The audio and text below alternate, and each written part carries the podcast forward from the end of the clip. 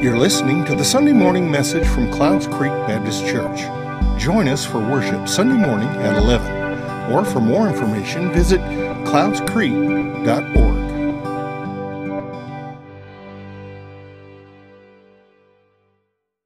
Continuing our series in Exodus this week, Captive. Uh, last week, we saw the story of Moses' youth. We saw him being passionate for the people who he was trying to defend, um, even though it didn't really go the way it should have. And, you know, he kills the guy. Probably not the best move. But we see his, his story of being a defender, even as he stands up for the women who are, who are watering their flock. And he uh, defends them and, and gets water for them. And that God hears the cries of the people of Israel. And that's where we left, right? It's like God hears. And we were like, okay. And so we, we ended last week with God hearing their cries and starting the process, starting the plan of rescue.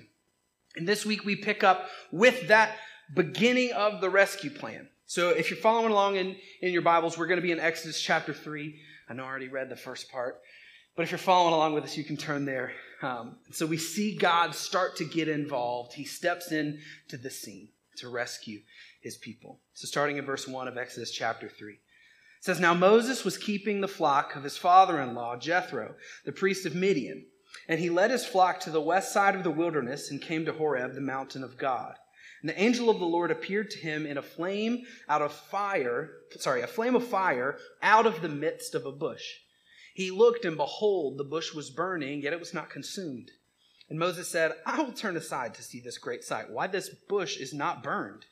When the Lord saw that he had turned aside to see, God called to him out of the bush, Moses, Moses. And he said, Here I am. He said, Do not come near, take your sandals off your feet, for the place on which you are standing is holy ground. And he said, I am the God of your father, the God of Abraham, the God of Isaac, the God of Jacob.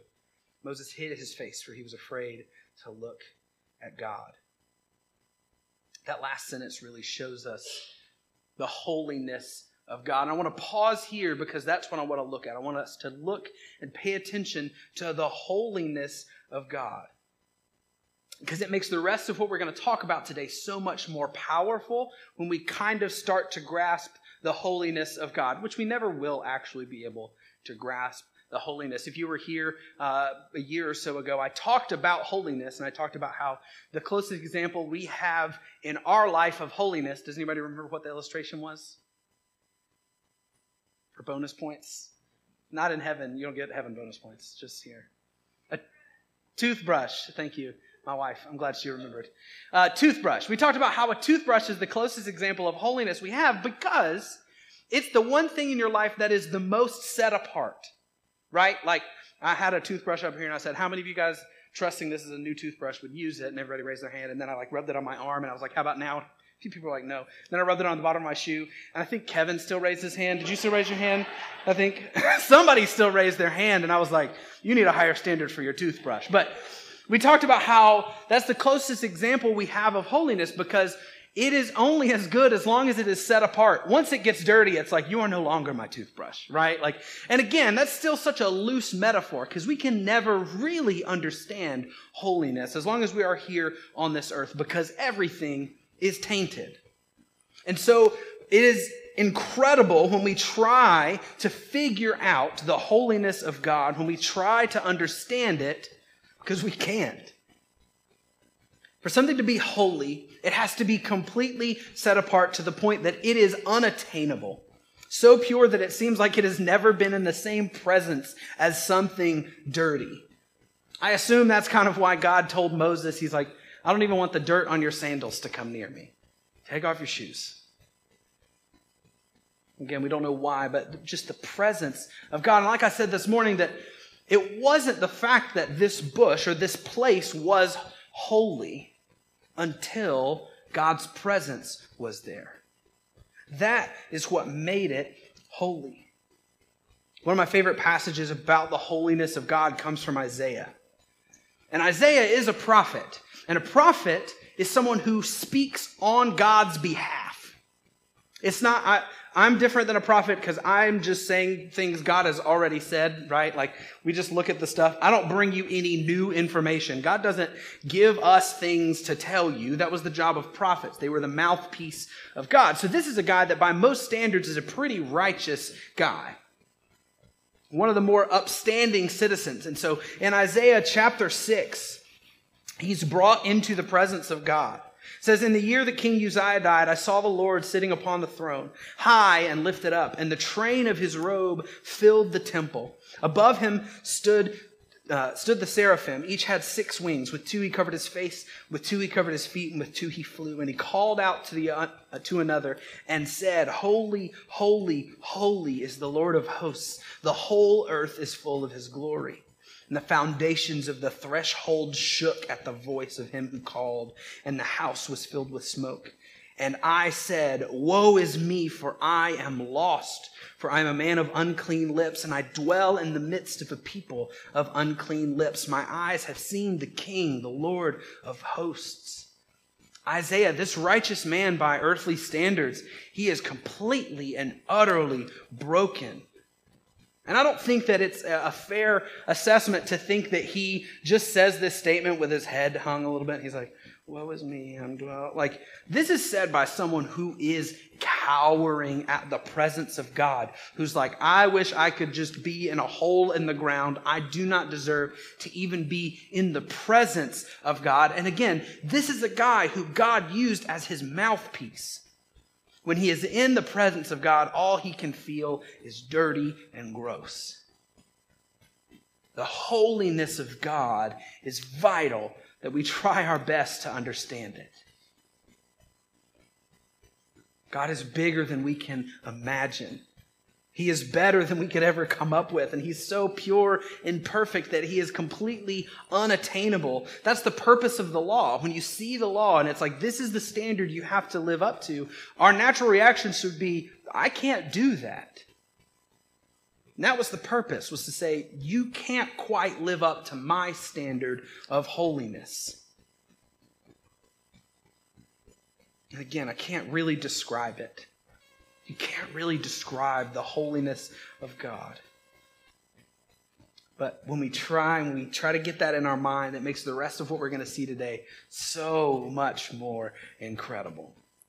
Let's pick up in verse 7 of Exodus 3. It says, Then the Lord said, I have surely seen the affliction of my people who are in Egypt, and I have heard their cry because of their taskmasters. I know their sufferings, and pay attention to this phrase I have come down to deliver them out of the hand of the Egyptians and to bring them up out of the land into a good and broad land, a land flowing with milk and honey, to the place of the Canaanites, the Hittites, the Amorites, the Perizzites, the Hivites, and the Jebusites. And now, behold, the cry of the people of Israel has come to me. I have also seen the oppression with which the Egyptians oppressed them. We're going to look at three powerful phrases that God says about himself today. And the first one is that one I pointed out I have come down. I have come down. We don't serve a God who tries to make us earn our way to him. We never have. He created us in the garden and he walked with us in the garden. And then here in Exodus, when the people need him, he comes down. He says, Don't worry, I'm here. And as I've said leading up to this week, a lot of stuff in Exodus is going to parallel Jesus. And here we see it here is this theme of God rescuing his people from captivity. God comes down from heaven to save his people. This is what makes our God different than the gods of any other religion, that he comes to us. And not just that he comes to us, but that he is holy and he comes down to us. God had every right when we sinned in the garden to just go, you guys really messed that up and just leave us alone. Right? Like we're the ones who broke the relationship. Even when he floods the earth, his heart was grieved that he had even made mankind, but he doesn't completely wipe us out. He made a way for redemption. This holy God who we do not deserve says, I have come down. Romans 5 8 says, But God shows his love for us, and that while we were still sinners, Christ died for us. He didn't wait for us to get our stuff together first. He didn't wait for us to fix things. He initiated the reconciliation. Even though we were the ones who messed up, even though we were the ones in the wrong, He comes in and He fixes our mistakes. We have a God who comes down to us. And not only does he come down to us, but if we continue in verse 10, it says, Come, I will send you to Pharaoh that you may bring my people, the children of Israel, out of Egypt. But Moses said to God, Who am I that I should go to Pharaoh and bring the children out of uh, children of Israel out of Egypt? And he said, But I will be with you. And this shall be the sign to you that I have sent you. But when you have brought the people out of Egypt, you shall serve God on this mountain. And we have another powerful phrase from our God I will be with you. This holy God that we don't even deserve to be close to. Not only does he come down from his place in heaven to save us, but he stays with us.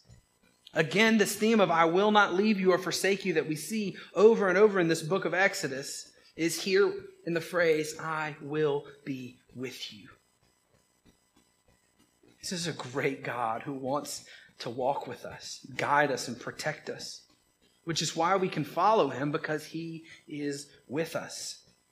That's what's cool about the imagery of fire in the bush here, is that God is he takes the, the form of fire several times. If you remember in our series in Genesis, you have the covenant he makes with Abraham, where he is the fire going through the middle of the animals to represent his presence in the covenant. Here, he is the fire in the bush, and we will see later in Exodus that he leads people through a pillar of fire at night so that they can follow him. He is represented, his presence is represented by that fire. And he doesn't just save us and then leave, he stays. It's just like we talked about Easter Sunday. We have the power that raised Jesus, the Spirit of God dwelling inside of us. When Jesus returned to heaven, he didn't just leave us scripture. That would have been a lot. We talked about with the Gideon. Scripture is incredible, Scripture is important. But that's not all he left. He left us his Spirit. God stayed with us. He is still with us. Do you have the Spirit of God living and ruling inside of you? Or do you just try to keep it quiet? Are you allowing Him to control your life, or is it just something you do from time to time? Because God with us is not God visits us. It's not God is occasionally here. It's that God is with you, dwelling inside of you. Amen? Are you guys awake? God is dwelling inside of you, this holy God that we cannot attain. He comes to live inside of us. In the Christian world, a lot of people talk about this phrase of, uh, you know, i just don't feel close to the Lord or I feel like I'm far away from the Lord. You, has anybody heard this phrase before? Have you heard people talk about it as like a closeness with God? Let me tell you, you cannot get closer to or further away from God because He lives inside of you. Right? Like, you've never been like, man, I feel really far away from my lungs my lungs, I just, I just, I'm really close to my lungs right now, and so I'm breathing a lot easier. That doesn't make any sense. The same thing. You cannot be closer to or further away from God. You're either separated from God or His Spirit is dwelling inside of you. I will be with you. Israel spent a lot of time in pain because they didn't remember this. They forgot that God was with them, or they thought He wasn't with them. They turned to other gods because they weren't finding satisfaction in the God who was with them. Psalm 23 says, Even though I walk through the valley of the shadow of death, I will fear no evil, for you are with me. Your rod and your staff, they comfort me. not only do we have not have anything to fear, we should feel the comfort of the Lord. He doesn't only save and defend us, but he comforts us.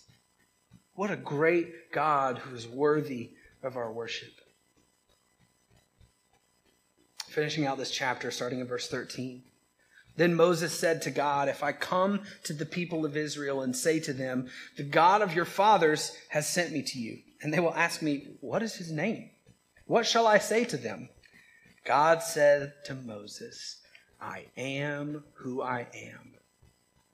He said, Say this to the people of Israel I am has sent me to you.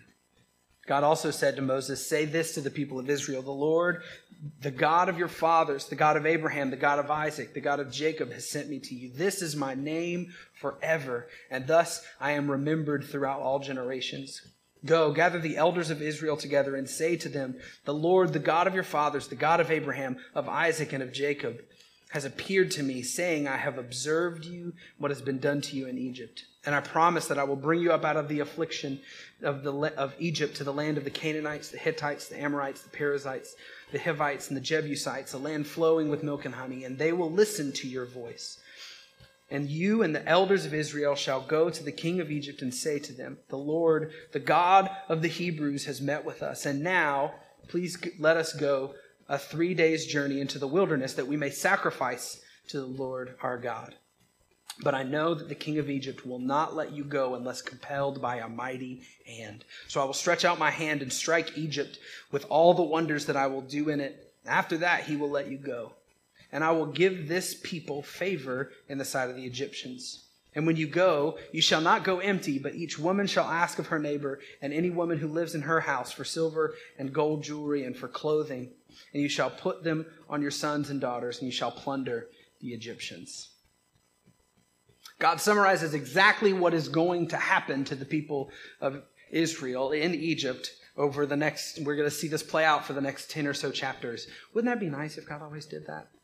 He was like, here, let me tell you what's coming. Let me tell you, this is, you got this, and then we're going to go through this, and then, then you're going to be good. Right? Like, that would be really nice. But it's okay. He doesn't always do that, but we know He's always with us. In this, this section here, we see the third thing that God says about himself I am who I am. I am who I am. And I know at first glance, you're like, I don't know what that means, right? Like, that's just like a, okay. You know, we hear it a lot in church. I am who I am. And it's like, okay, but what does that really mean? God does a great job of re describing himself this way in, in Revelation, a kind of expounded version of this, if you will. It says, I am the Alpha and the Omega, says the Lord God, who is and who was and who is to come, the Almighty. Alpha and Omega are the first and last letters of the Greek alphabet. So this is God's way of saying, I am the beginning, I am the end, I have always been, and I always will be. It's the phrase, I am. Is a big description of a big God. Like if you think about how you would describe yourself, right? Like if I said, I want you to think about a couple sentences of how you would describe yourself, you might describe uh, like physical descriptions or maybe what you're good at or where you're from. Um, you know, like, and they all start with I am, right? Like, I am a pastor, I am a husband, I am a father, I am incredibly handsome, I am from Georgia. You know, like you might have all of these statements that you, you start with I am. But for God, it's just, I am. That's it. That's all you need. You don't need anything else. You don't need other words to describe God. God just is. You can't describe him. I am. It's the God we serve who doesn't have an origin, who isn't defined by what comes after the I am, but just simply by his being. He is holy, he is powerful. He was here before the beginning, and he will be after the end. And that's what makes those first two statements even more powerful. That this I am, that he cares for who I am. Not only that he knows who I am, but which is incredible enough, right? But that he cares. He has come down. He is with us. This powerful, holy, I am God is with you. He doesn't make us earn anything. We don't have to live our lives to try and prove something to a good, prove something to be good, but in response to who He is. This is why we share the gospel, because we want others to experience the I am, this holy God who has come down to us and who has stayed with us. And we can live because he lives in us. Amen? Let's pray. God, we thank you that you are the I am. Thank you for these powerful statements about yourself in Exodus. That when you introduce yourself to Moses, you list off these, these three phrases to describe yourself. That you are. You are the I am. That you are holy. But God, that you hear us, that you have come down to us, and that you are with us. As we live our lives this week, let us not just go back to our, our standard, our, our daily life, but God, let us remember that you are with us. That the I am dwells inside us. That you have given us your spirit so that we don't have to try and figure it out on our own. We don't have to try and keep it all together, but we serve a God who is with us, who is holy, and who is powerful.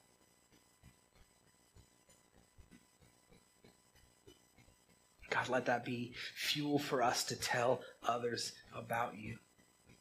That we would experience it ourselves and want to share it with others.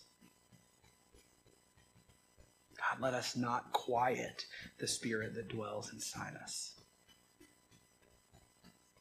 That we would be understand we would understand how blessed we are to have you. In your name we pray. Amen.